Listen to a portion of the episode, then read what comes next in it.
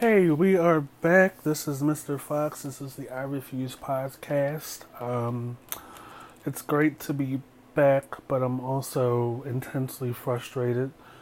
Um, you know, with the latest cycle of news that's been coming out in a social way, um, on a social level, um, you know, you we had the the incident in Central Park where the woman, there was a white woman, we'll call her another Karen, uh, was walking around with an unleashed dog, and the black man confronted her.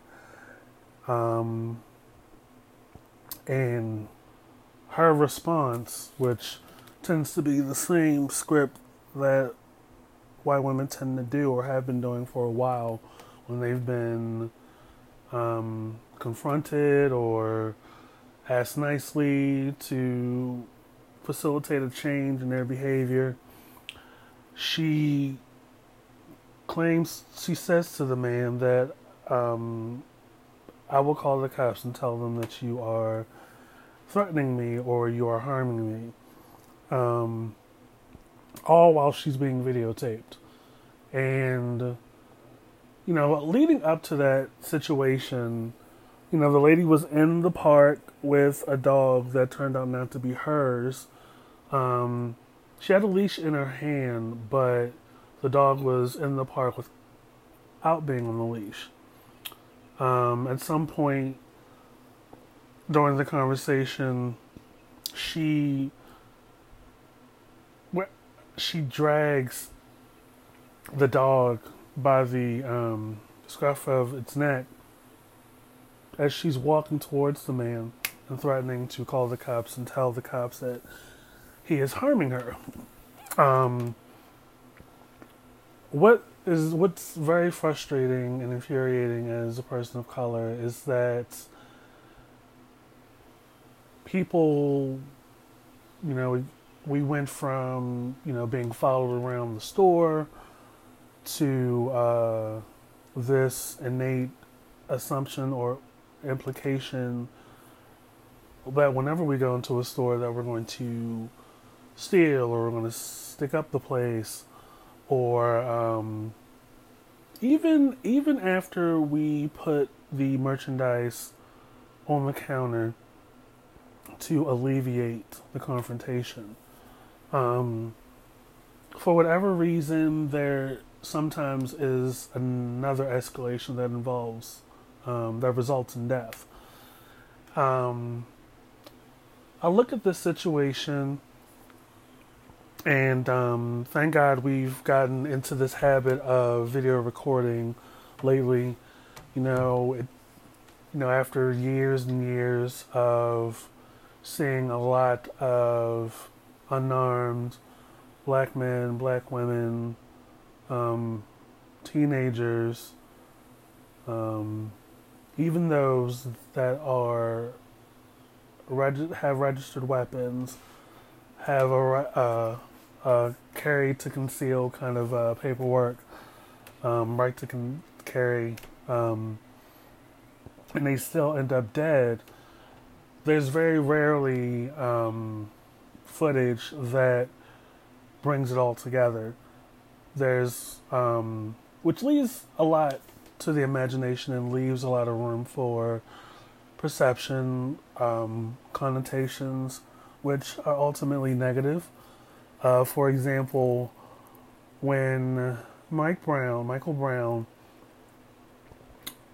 um, ended up dead and the the white police officer that killed him got got off completely. Um, no liability, no culpability on a legal level. Um, that week, probably the week or two leading up to that, there was this connotation or this uh, this perception that A, Michael Brown deserved it, which he didn't, and B, um, there were these alleged um, phone calls that came out or 911 calls from this store owner where he where they said that Michael Brown allegedly went to um, claiming that there was this teenager in his store uh, trying to steal cigarettes and when he confronted him um, it became an issue and that I guess is what snowballed into the police officer, I guess, accosting someone that resembled the person in the video. Um, and that person that was accosted was Michael Brown. Um, besides the fact that the police officer never got out of his car because he claimed that Michael there was a tussle or confrontation, physical um, confrontation where Mike Brown was. The police officer claimed that Mike Brown was in the window of his cruiser and there was a physical tussle there. Even still, how did he end up face down in the middle of the street, killed or whatever? Um, but a lot of a lot of the spin that people pick up on is in the media.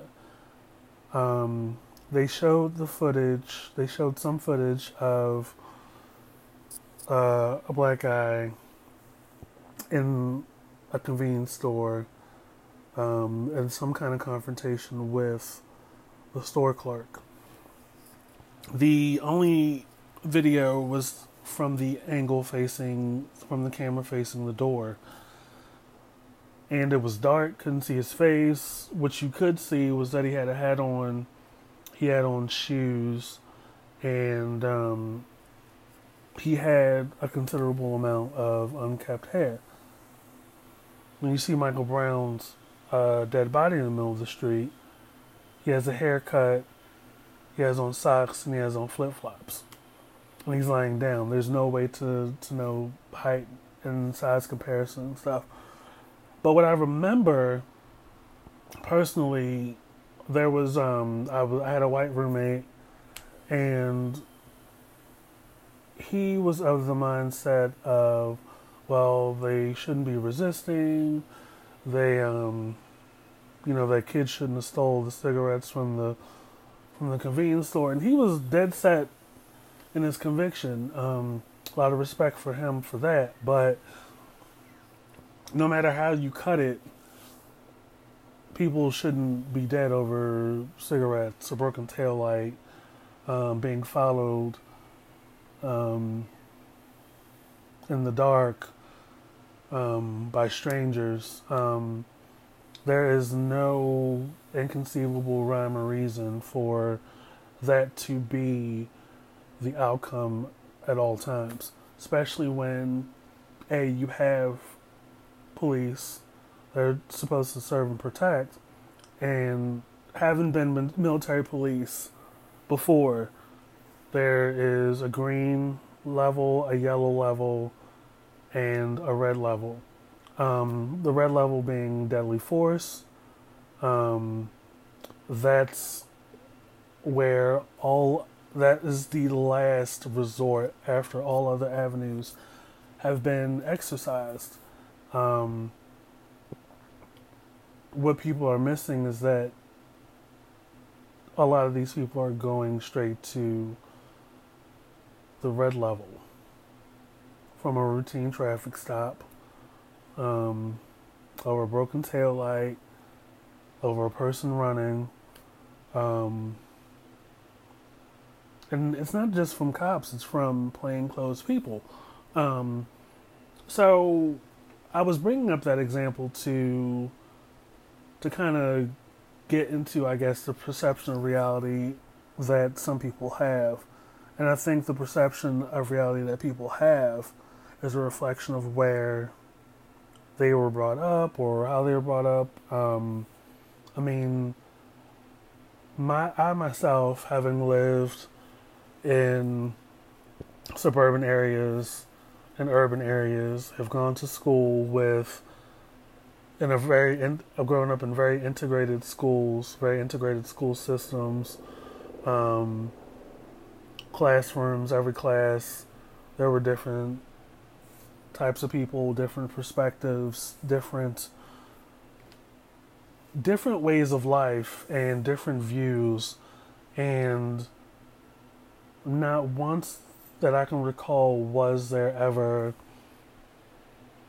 a, con- a confrontation or you know it's it's it kind of sounds like it's white picket fence um, but we weren't far removed from you know danger or anything um, but it's definitely that kind of environment I I guess inspired my perspective and my view of the world. Like there's absolutely no reason for division and there's absolutely no reason for intolerance if especially when we're all in the same, I guess, race in life, looking for the same outcome. Um, I still kind of hold on to that naivete, um, but I'm very much a realist. Um, when I looked at the footage of the conversation between this uh, this white lady and this black guy, um, it brings to mind the reality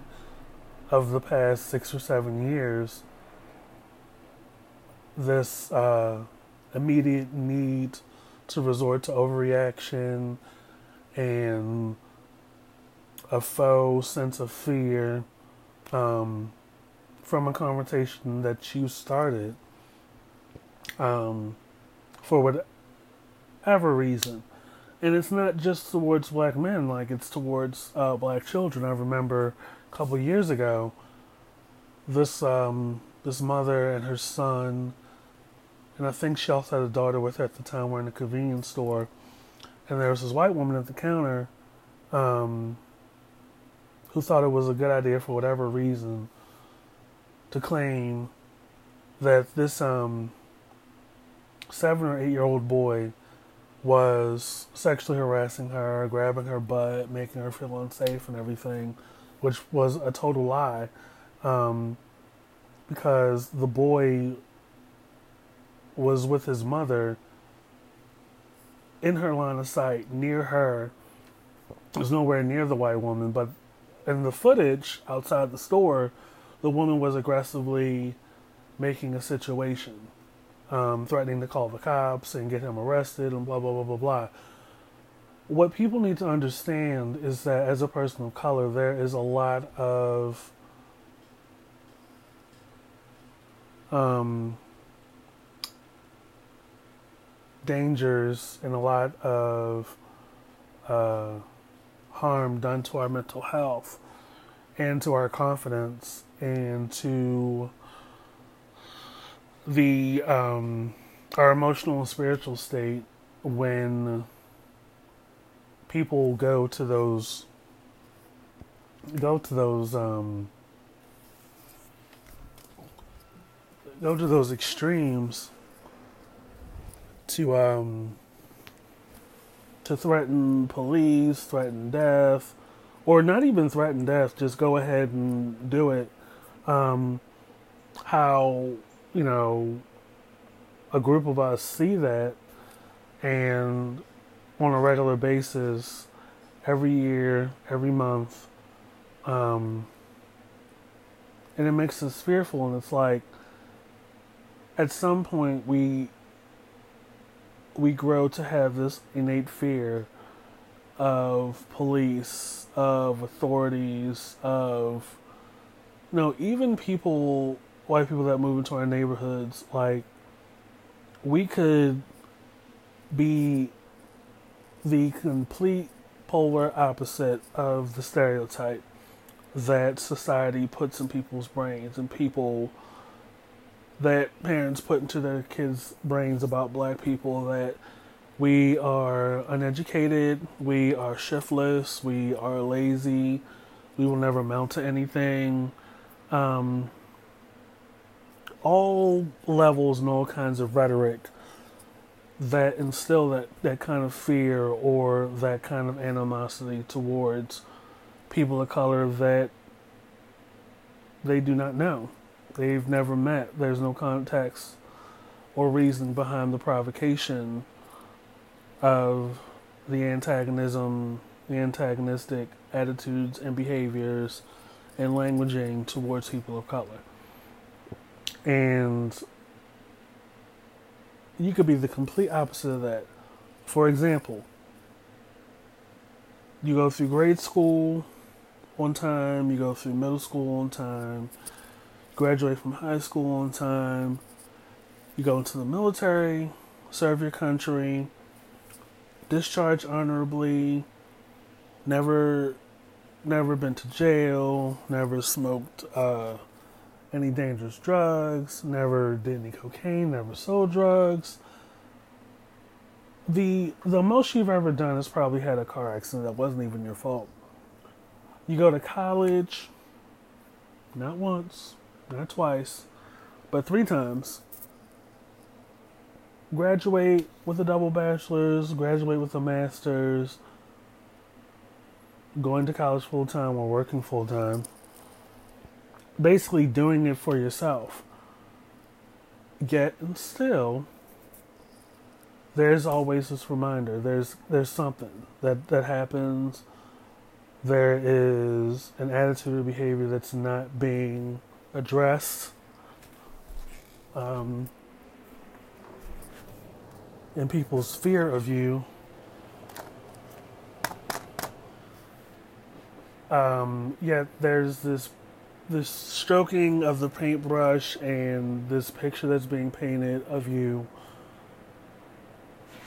of how, you know, that implies that you're a problem, you're a threat, and you must be neutralized.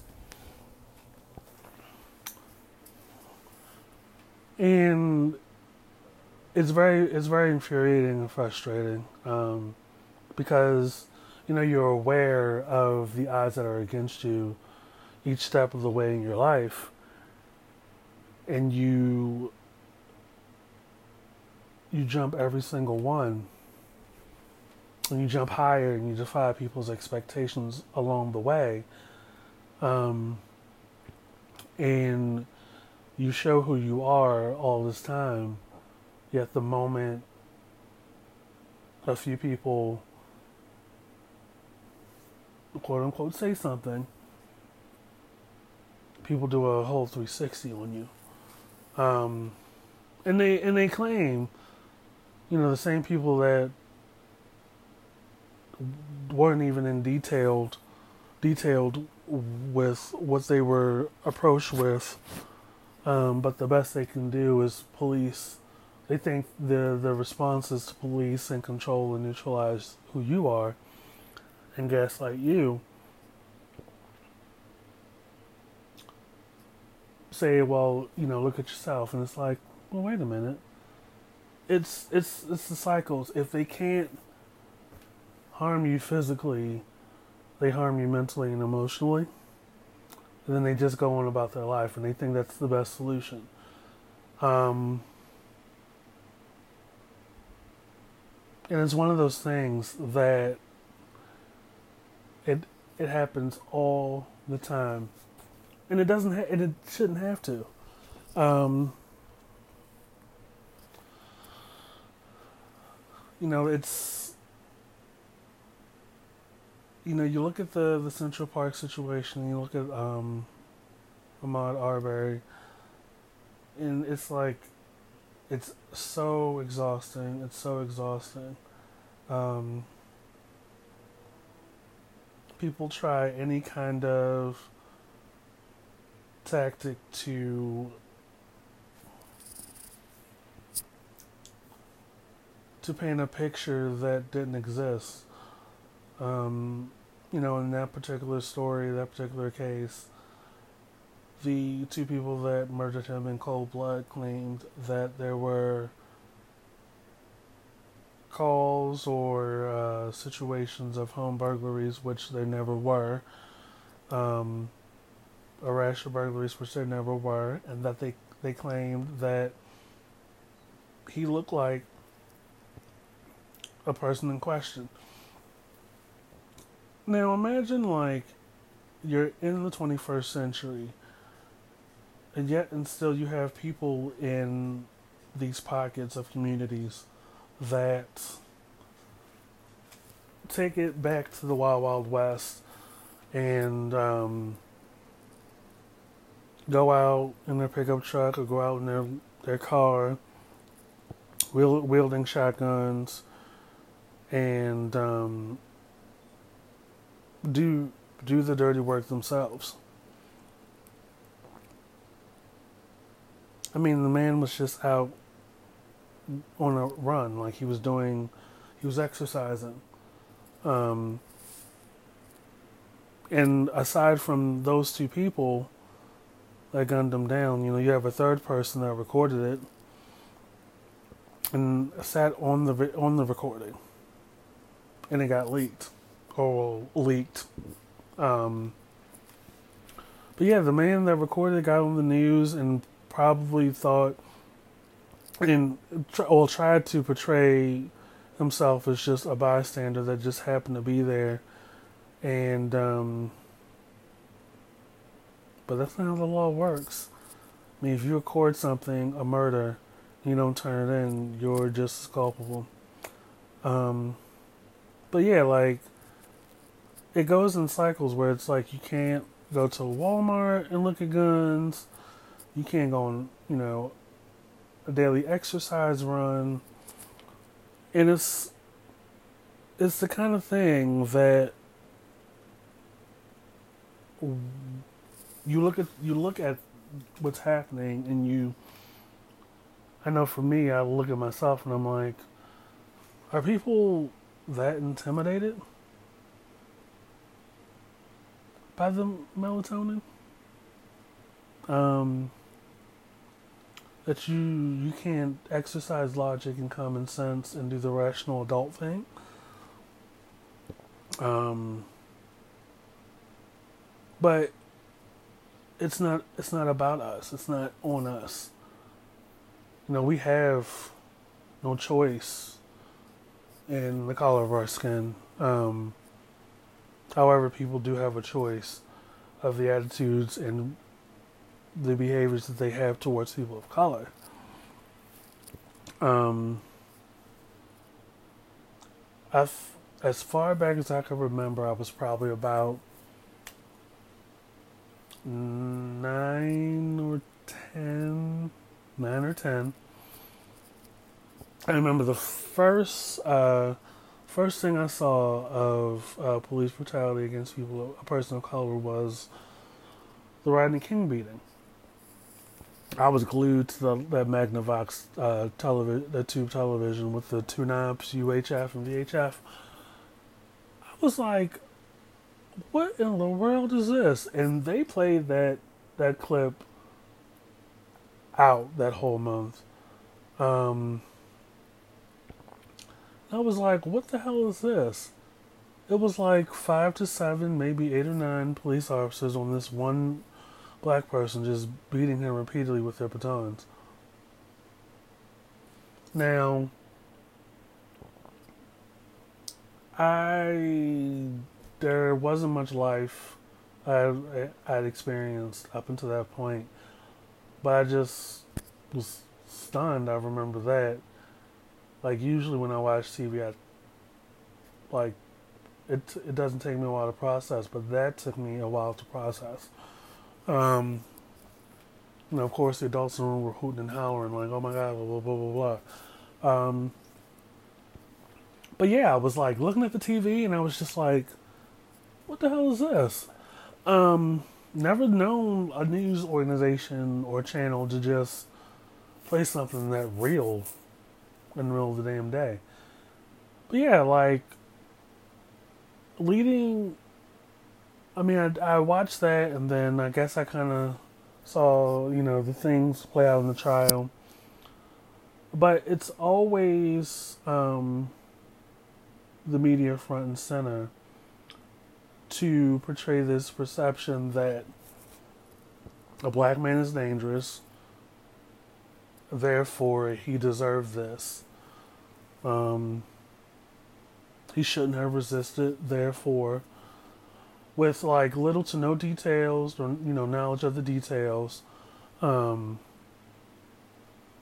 of what occurred leading up to that. Um,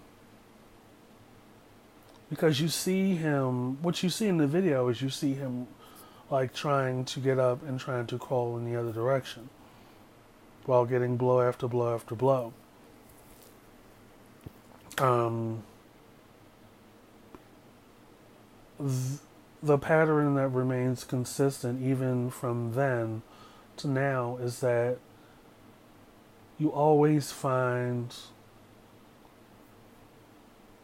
a black person in a helpless position.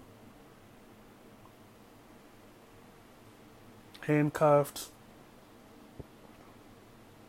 seated, handcuffed or seated, um, handcuffed, laying flat on the ground, face down.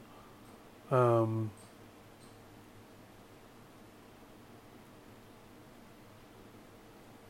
hands up, arms above their head, doing as they're told. I actually saw a video of a man laying on the ground trying to talk one of his mental health patients through, um, I guess, a police standoff. Um, and he was shot and tased while his hands were up. But yeah, like you, you think of, you know, Rodney King, Latasha Harlins, um, Mike Brown, Sandra Bland, Tamir Rice, um, Trayvon Martin. And it's like, and you think of the, the man in Minneapolis, uh, the, the the civil rights attorney, who was handcuffed, face down, and the police officer had his his own knee on the man's neck for nine minutes. And during the course of those nine minutes, the man kept saying repeatedly that he can't breathe. But the man, the police officer, never let up. Um, and it's and it's sickening and frustrating because you already the the reoccurring theme and the reoccurring pattern is that you already have this person in a helpless position. You have people retreating or pleading with you, and you're shooting them in the back as they're running because they're scared. Um, either of jail or of well, at this point of death. Um, no, as the the kid that was on Facebook Live about a month or so ago. Um, and on he was on Facebook Live, I guess, during the course of a police chase. He the the video the Facebook Live kept going well after he got shot up and the cops came over. And the cops knew they fucked up because one of them had his face covered with the legal pad. And they said something to the effect of, you know, we're, it's going to be a closed casket for sure or something.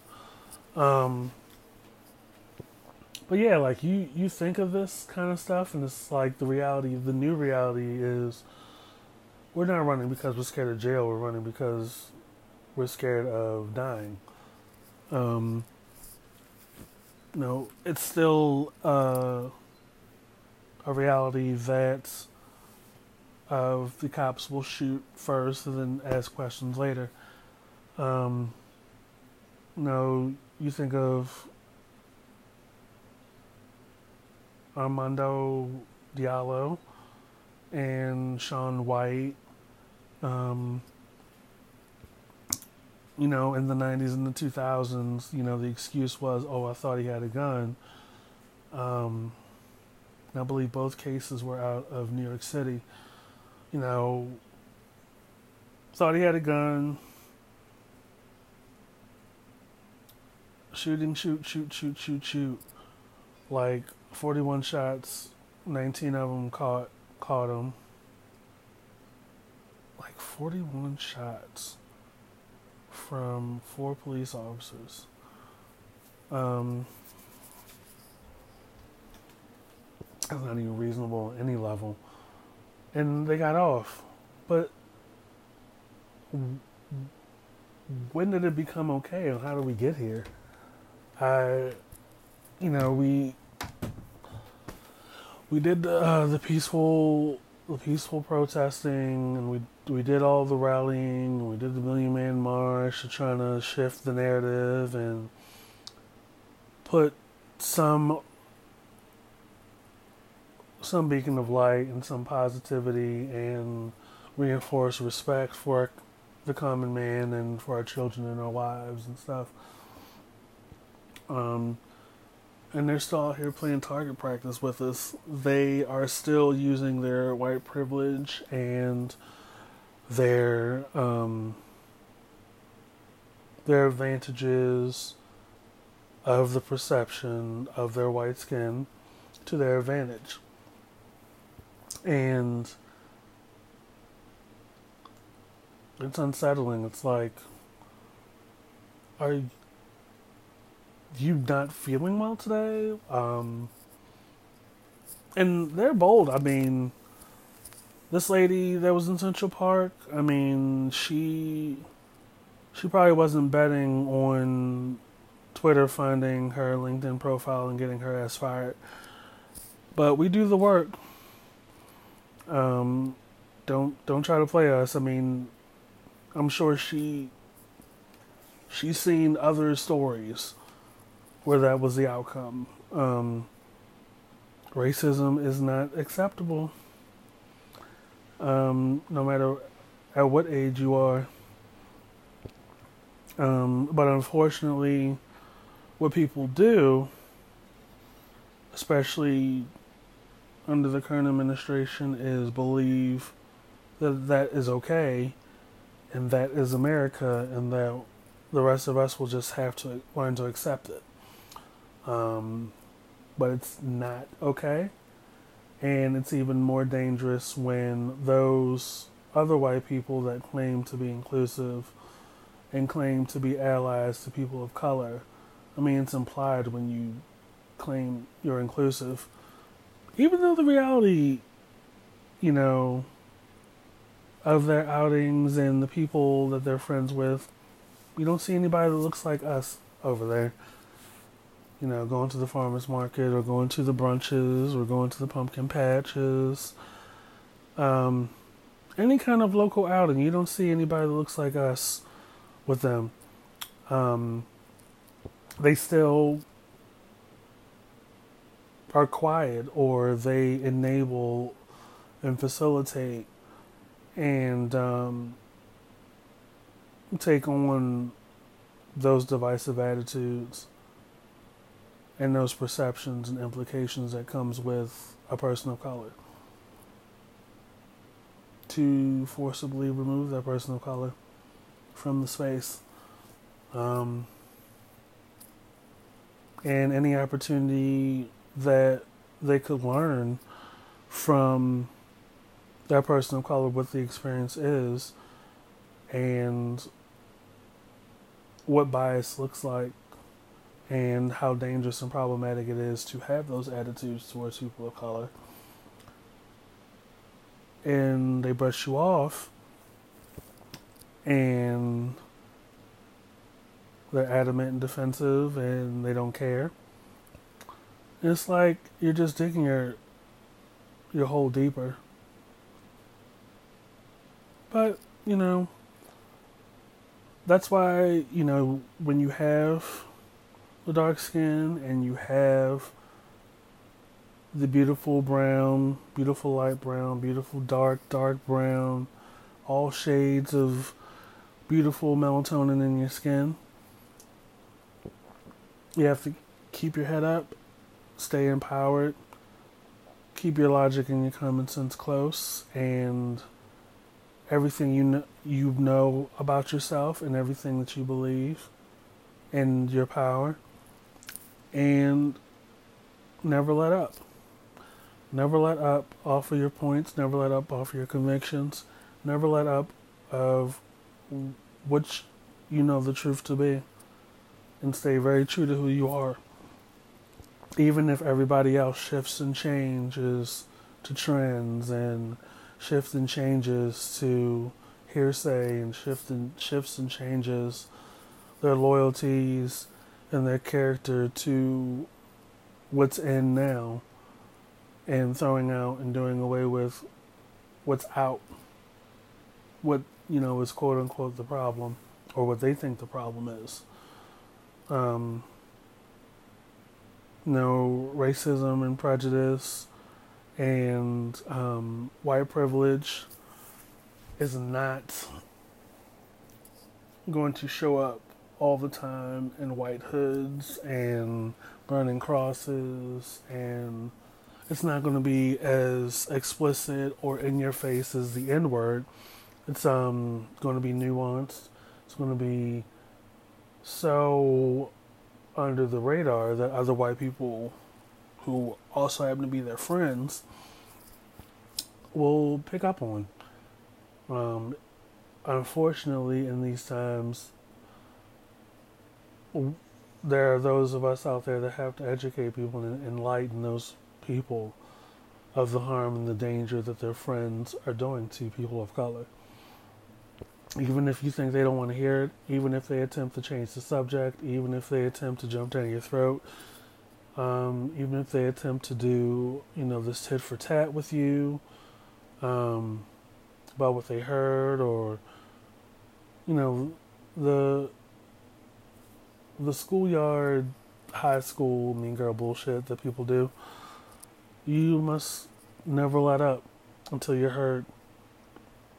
Because to be inclusive means you embrace everything. Not just the the look that it gives to the those on the outside or the the presentation or the appearance that it that it gives people a false sense of oh well you know there are a few people over there that look like me. That's inviting. Could be a trap. Um, it it does take a lot of energy. I mean it's exhausting to to be a black person in the world. Um, it's even because it's of the, the shit we have to put up with or the shit that we are exposed to. Um, you know, there are some times where I'm just like, I want to cut some motherfucker out. I want to like slap the shit out of somebody right now, and I have to bite my tongue. And then add to that a layer being a bisexual person in the community. Add to that a layer of dealing with the perception and the bigotry. Um, just by having black skin.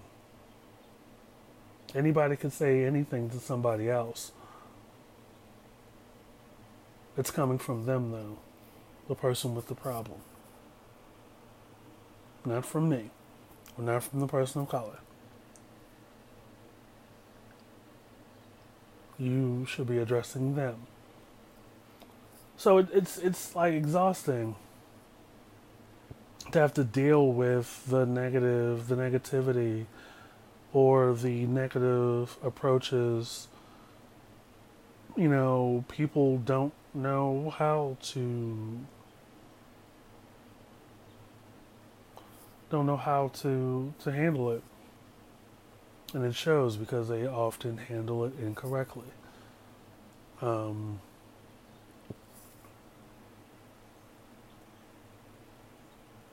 and this this is a, a, fucking cycle for me and other people of color in, in the community. Um, and that's probably a larger reason why you don't see a lot of people that look like me in those spaces.